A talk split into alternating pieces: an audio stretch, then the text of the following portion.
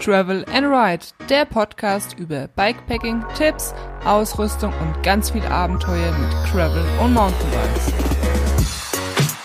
Hallo liebe Abenteurer, hier ist die Caro und herzlich willkommen zu einer neuen Podcast-Folge. Heute geht es um das Thema Gravelbikes hauptsächlich und ich hoffe, dass diese Folge nicht so chaotisch ablaufen wird wie mein letztes Video. Also wenn ihr jetzt diese Podcast-Folge anhört, dann ist am Sonntag ein neues Video online gegangen auf meinem YouTube-Kanal. Und zwar bin ich ähm, ja mit meinem Campingkocher in die Natur gefahren, um was Leckeres zu kochen. Und das mache ich ja immer jeden Monat, den ersten Sonntag, kommt ein Video online, in dem ich halt Outdoor koche um euch einfach ein bisschen zu zeigen, was gibt's für leckere Rezepte, die man machen kann, weil ich bin nicht so der Fan von Fertigfutter und ja, zeige euch, wie man mit frischen Sachen schnell und einfach was kochen kann, gebe euch dabei immer ein bisschen Tipps, filme meine Tour, wie ich halt äh, einen schönen Platz finde und sowas. Und äh, ja, seitdem ich einen neuen Kocher habe, also im vorletzten Video hatte ich auch schon diesen Drangia Camping Spiritus Kocher und seitdem ich den habe, geht immer irgendwas schief. Es ist wirklich wie ein Fluch. Und ja, also es ist unfassbar. Ich dachte diesmal, ich hätte alles perfekt vorbereitet und organisiert, aber die Realität hat anders ausgesehen. Und ich glaube, ja, dass es sehr amüsant, ein amüsantes Video und unterhaltsames Video ist. Könnt ihr gerne mal reinschauen, werde ich euch unten in die Show Notes verlinken. Und ich wurde letztens auch gefragt, äh, wo man denn meinen Podcast auf YouTube findet. Also der ist nicht auf meinem Hauptkanal, sondern unter äh, Travel and Ride zu finden auf YouTube für alle, die sich ja den Podcast anschauen wollen. Ich werde aber auch dazu unten in die Show Notes den Link reinpacken. Und ja, kommen wir zum heutigen Thema Gravelbike. Für alle, die nicht wissen, was es ist, es ist recht einfach erklärt. Ein Gravelbike ist sozusagen ein Rennrad, nur der Unterschied ist, dass ja ein Gravelbike nicht so rennradlastig gebaut ist wie ein Rennrad. Also man sitzt ein bisschen aufrechter, man bekommt breite Reifen drauf und ein Gravelbike hat auch Scheibenbremsen, wo, wobei ich sagen muss, ich glaube mittlerweile haben selbst die Rennräder Scheibenbremse drauf, soweit ich informiert bin. Und das Ziel eines Gravelbikes ist einfach, dass man unabhängiger ist. Also man ist nicht auf Asphalt angewiesen, man kann ja, Feldwege mitnehmen, Schotter, Kies, kleine Trails, also leichte Trails, ähm, weil man halt breite Reifen drauf machen kann. Das heißt, die breite Reifen, die muss man nicht so aufpumpen wie bei einem Rennrad mit 7 Bar und dadurch hat man schon eine recht gute Dämpfung. Und äh, ja, ist wie gesagt flexibel und wenn ich das jetzt mal von der Sicht eines Rennradfahrers sehen kann, könnte. Also ich selbst bin noch nie Rennrad gefahren, aber ja, ich kann es nicht verstehen, die Rennradfahrer, die mit dem Straßenverkehr sich abfinden, weil, also ich versuche immer auf Touren so wenig wie möglich auf Straßen unterwegs zu sein. Und selbst die paar Meter, die ich auf Straße mal fahre, ähm, in dieser Zeit treffe ich so viele Idioten, die irgendwie zu, zu nah oder halt zu wenig Abstand nehmen beim Überholen, einschneiden oder sonst irgendwas. Und äh, ja, also wenn ich jetzt mir vorstellen müsste, 100 Kilometer auf der Straße zu fahren und noch dazu der Lärm ständig, also ich kann das überhaupt nicht leiden. Selbst wenn ich auf dem Radweg fahre und nebendran ist eine Hauptstraße, da kriege ich einen Anfall, weil ich bin einfach die Ruhe vom Wald gewöhnt. Und äh, ja, also keine Ahnung, wie die Rennradfahrer das handeln wäre gar nichts für mich. Und äh, ja, daher denke ich, dass für Rennradfahrer das eine, also Gravelbike eine gute Alternative ist, um halt auch einfach mal durch die Wälder zu fahren, unabhängig zu sein, sich nicht mit dem Straßenverkehr auseinandersetzen zu müssen und man kann kommt oder kann trotzdem noch schnell vorankommen und die Sicht aus einem von einem Mountainbiker, dazu werde ich später euch auch noch was sagen, aber jetzt erstmal dazu, wie ich zum Gravelbike gekommen bin und ja, was mich so angesprochen hat, worin ich die Vorteile sehe. Und ich habe ja schon in einer anderen Folge erzählt, dass meine erste Bikepacking-Tour mit meinem vollgefederten Mountainbike war. Und ähm, ja, ich bin damals zwei Monate durch Deutschland gefahren und habe ziemlich schnell festgestellt, ja, dass ein vollgefedertes Mountainbike einfach ungeeignet ist für eine Radreise. Ich bin zwar auch auf Trails unterwegs gewesen, allerdings ja, waren das wirklich sehr einfache Trails. Die hätte man auch mit einem ungefederten Fahrrad fahren können. Und noch dazu ist halt das Mountainbike durch die ganzen Federelemente Elemente schwer und man bekommt halt auch wenig Gepäck dran. Und äh, ich habe dann damals, ich weiß gar nicht, auf YouTube oder sonst irgendwo ein Video gesehen über, über Gravelbikes. Ich glaube, derjenige hatte auch Radtaschen dran. Und ja, damit habe ich dann geliebäugelt. Das hat mir wirklich gut gefallen, weil an einem Gravelbike oder ich sag mal an den meisten, die haben halt auch Zusatzhalterungen dran, also diese Ösen, die man für einen Fahrradhalter hat, die sind wirklich an jeder Stelle untergebracht. Also ich bekomme, glaube ich, schon eine Leine in meinem Rahmendreieck, drei Flaschenhalter dran, dann ist, sind noch ähm, zwei Aufnahmen an der Gabel, also jede Seite eine. Am Oberrohr habe ich noch eine Aufnahme. Da habe ich mittlerweile eine Oberrohrtasche angeschraubt. Also das finde ich halt auch eine coole, coole Sache, dass es mittlerweile Taschen gibt, die man da halt anschraubt. Das heißt, man hat keine Straps, es wackelt nichts rum und bleibt da einfach bombenfest dran. Und ähm, ja, ich wurde dann damals angeschrieben von der Transost. Das ist ein Bikepacking-Event. Das geht von Bayreuth bis ans Schwarze Meer. Und ähm, ja, die haben Influencer gesucht, das heißt äh, Leute, die halt ja auf Social Media vertreten sind, die ein bisschen Werbung während der Tour machen und im Gegenzug ein Gravelbike bekommen. Und ja, für mich war das damals eine Win-Win-Situation oder ja, Situation, weil ich ja sowieso meine Touren film, filme, wenn ich unterwegs bin. Und dafür ein Gravelbike zu bekommen, mit dem ich sowieso die ganze Zeit geliebäugelt habe, war halt für mich echt, ja, super. Also besser hätte es gar nicht laufen können. Und äh, ja, das heißt, ich bin auf, ähm, bei dieser Tour mitgefahren. Allerdings hatte ich nicht viel Zeit, das Gravelbike einzufahren, weil ich glaube, es ist drei Tage bevor die Transost losgegangen ist, ist es angekommen. Und das war halt ziemlich bescheuert gewesen, weil ein Fahrrad äh, nicht einfahren und damit dann äh, mehrere hunderte, hunderte, mehrere Kilometer zu fahren, ähm, ist natürlich nicht, nicht so clever. Und ähm, ja, die Transost war eigentlich ausgeschrieben als eine Gravelbike-taugliche Route, aber die Realität hat doch anders ausgesehen.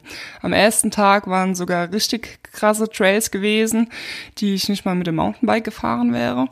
Und es wurde dann etwas besser, aber ich muss sagen, ich hatte so Probleme mit dem Gravelbike. Ähm, die, die Schotterwege waren teilweise, wenn sie fahrbar waren, waren sie so holprig und lange, dass mir die Hände wehgetan haben. Also das Rütteln hat mir wenig ausgemacht. Ich habe dann irgendwann ein bisschen Luft aus den Reifen gelassen, weil ich zu viel Luftdruck drin hatte. Das hat die Sache dann verbessert. Aber einfach meine Hände, es hat so wehgetan und ich, ich habe mich richtig unsicher gefühlt. Ich wusste nicht, ob ich am ja, oben den Lenker anfassen soll oder am Unterlenker. Und es war wirklich überhaupt nicht gut. Naja, lange Rede, kurzer Sinn. Irgendwann war ich wieder zu Hause gewesen und dann habe ich mein Gravelbike endlich mal für Wege genutzt, für die es auch gedacht ist. Und ähm, ja, das heißt äh, Schotter und ja, kleine Trails, die jetzt nicht hier einen großen Wurzelanteil haben. Und ja, bin mit dem Teil mit dem Gravelbike durch den Spessart hier zu Hause 50, 60 Kilometer gefahren und konnte damit wirklich neue Wege entdecken. Ich meine, ich bin damals mit meinem vollgefederten Mountainbike auch viele Touren gefahren, weil ich damals noch nicht so der, der Trail-Raser war, sage ich mal. Und als ich dann ja vor eineinhalb Jahren ungefähr meinen Freund kennengelernt habe, das war dann so die Zeit, ähm, in der sich einiges an Trails getan hat. Also ich habe neue Trails entdeckt, also anspruchsvollere. Mein Freund in seinem Gebiet, wir zusammen haben dann neuere Trails äh, noch gefunden. Und ja, ich bin dann immer anspruchsvollere Trails gefahren, habe mir dann auch ein anderes Mountainbike gekauft, ähm, mit dem ich ja eigentlich nur noch Trails fahre, das wirklich sehr breite Reifen drauf hat und schwere Reifen, die irgendwie über ein Kilo wiegen pro Reifen. Also es ist eine richtige Trailmaschine, sage ich mal. Und ähm, mein Freund hat sich dann auch ein Gravelbike gekauft, weil er mich da immer on Tour gesehen hat und ihm das ähm, ja irgendwie gefallen hat, mit dem Fahrrad auch ein bisschen auf Ende Entdeckungstour zu gehen, weil wie gesagt, mit den Mountainbikes fahren wir halt wirklich nur Trails, aber nicht um neue Gegenden zu erkunden. Es sei denn, in der neuen, neuen Gegend gibt es irgendwie coole Trails. Und ja, er hat sich ein Gravelbike geholt und sein Gravelbike kam mit so einem Lenker, der unten, also der Unterlenke, der ging so nach außen. Das heißt, ähm, ja, Flair gibt's verschiedene Grade. Ich glaube, meine hat 30 Grad. Ich, nee, ich weiß es jetzt nicht genau. Ähm, und ja, ich bin mit seinem Gravelbike eine Runde gefahren und da habe ich gesagt, ey, ich brauche auch unbedingt so ein Lenker. Und dieser Lenker hat wirklich einen riesen Unterschied gemacht. Ähm, ich meine, Trails fahren, leichte Trails, hat vorher schon Spaß gemacht. Allerdings habe ich mich immer unter, un, unsicher gefühlt. Ich habe den Lenker oben angefasst man hat da nicht richtig Zugriff auf, ähm, auf die Bremse. Beim Unterlenker hatte ich irgendwie das Gefühl, dass ich keine Kontrolle über das Bike habe, kann zwar die Bremse greifen, gut, aber ja, ich habe mich, wie gesagt, einfach unsicher gefühlt. Und mit dem neuen, Lenker war das das komplette Gegenteil. Also es hat viel mehr Spaß gemacht, auf den Trails zu fahren, weil man einfach mehr Kontrolle hat. Es, man, man kennt es ja vom Mountainbike, je breiter ein Lenker ist, desto mehr Kontrolle über das Fahrrad. Und so ist es halt auch mit dem Gravelbike, weil der Unterlenker nach außen geht. Und äh, ganz ehrlich, damit macht es einfach Spaß, am Unterlenker zu fahren. Ich habe vorher den Unterlenker so gut wie nie genutzt, weil, ja, wie gesagt, es hat sich einfach komisch angefühlt. Und selbst auf groben Schotter fahre ich am Unterlenker, ein Finger an der Bremse und man hat gute Kontrolle, weil der Lenker halt schön breit ist. Also das kann ich jedem empfehlen, der sich ein Gravelbike zulegt, entweder gleich ein Bike kaufen, das so einen Lenker dran hat, oder es nachrüsten. Es macht wirklich einen Welt, weltweiten großen Unterschied. Also war für mich bisher der beste Upgrade, was ich je an einem Fahrrad gemacht habe. Und ja, so macht es natürlich auf Trails auch Spaß. Und äh, ich bekomme auf meinen oder unter meinen Videos immer wieder Kommentare und äh, wo drin steht, äh, ja, hey, wäre für so eine Tour nicht ein Mountainbike geeigneter, weil ich halt ähm, schon öfters mal auf Trails unterwegs bin. Aber das Ding ist, wenn ihr meine Videos seht, ähm, dann ja, zeige ich euch ja nicht die komplette Tour. Also was ihr in diesem Video seht, wenn ich jetzt, sage ich mal, 60 Kilometer fahre, dann seht ihr vielleicht von dieser Tour 10 Kilometer. Und daher könnt ihr da eigentlich nicht beurteilen, welches Bike für so eine Tour geeigneter ist, weil wenn ich jetzt 60 Kilometer fahre, habe ich vielleicht einen Trail-Anteil von vielleicht zwei Kilometer, Lass es mal drei Kilometer sein. Und wegen drei Kilometer Trailanteil, also ich rede von leichten Trails, wo nicht viele Wurzeln drin sind, werde ich nicht mit meinem vollgefederten Mountainbike fahren, das irgendwie 16 Kilo oder sowas wiegt und mich die Berge hochquälen, wenn ich ein Gravelbike habe, mit dem ich halt richtig gut vorankomme. Also das nur mal so zur Erklärung, weil viele nicht verstehen, warum ich ähm, ja mit dem Gravelbike so viel auf Trails unterwegs bin. Und äh, ja, ich sag mal, auf Trails ist immer ein bisschen Action und deswegen ist halt so ein Trail immer mit im Video drin und die ganzen Schotterwege, die ich irgendwie 50 Kilometer lang fahre, die sind halt eben nicht mit in den Aufnahmen. Ähm, genau. Und ähm, ja, wenn ich jetzt mal so ein Gravelbike mit dem Mountainbike vergleiche, wobei man kann es ja nicht wirklich vergleichen, aber so die Vor- und Nachteile, ähm, euch erzähle, euch näher bringe.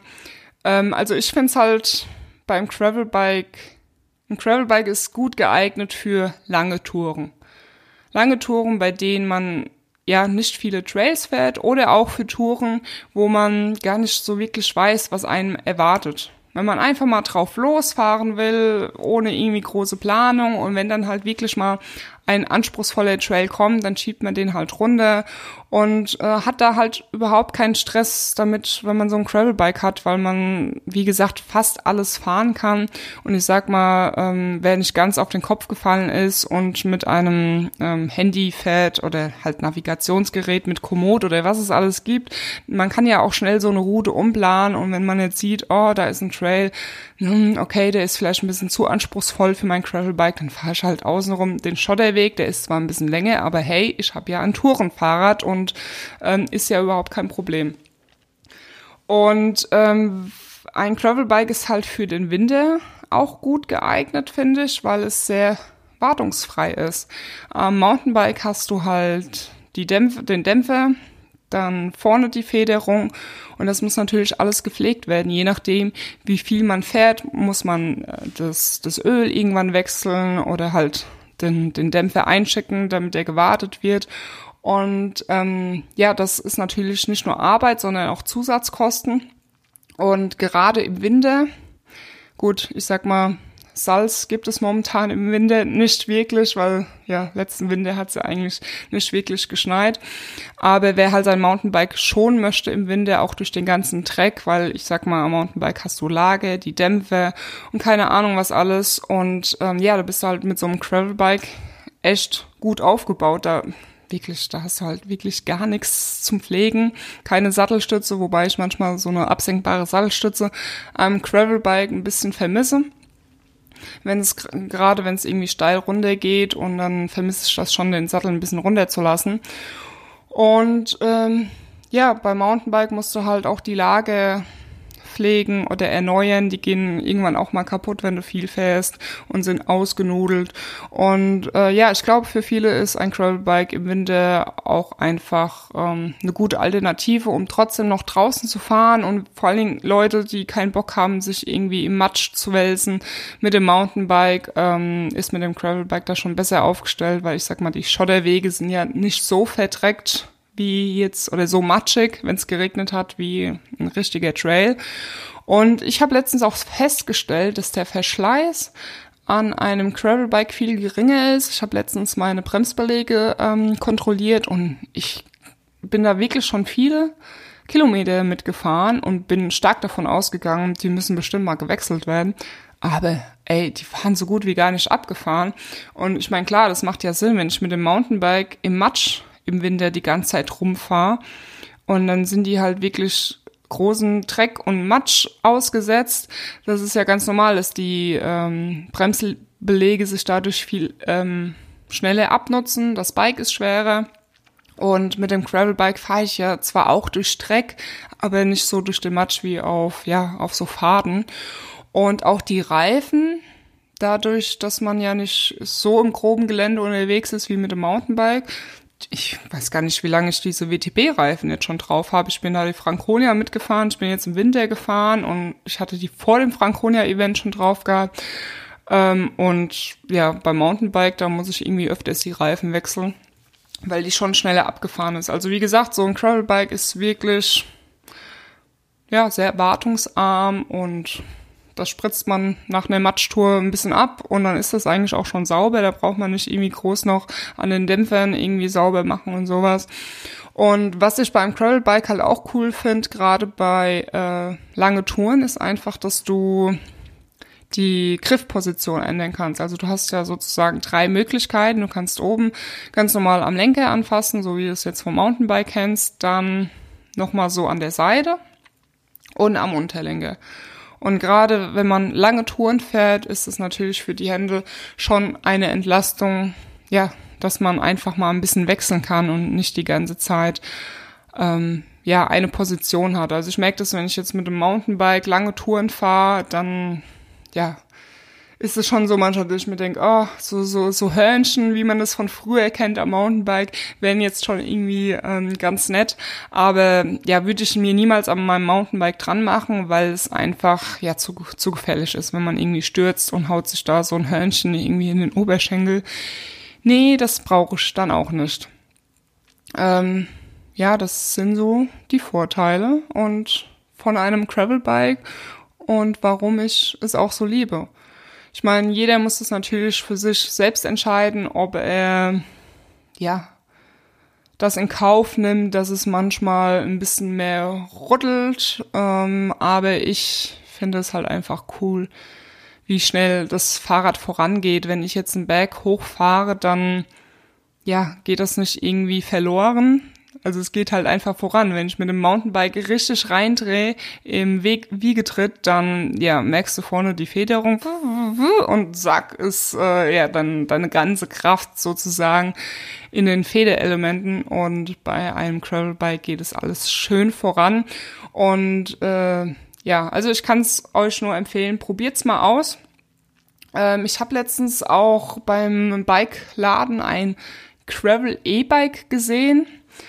Und äh, ich meine, im Internet habe ich das auch schon irgendwie mitbekommen, dass es jetzt E-Bikes gibt, also Gravel E-Bikes, und habe mir so gedacht, hm, ja, weiß nicht. Ich meine, Gravelbike geht eh schon gut voran, brauche ich da jetzt noch irgendwie eine Unterstützung.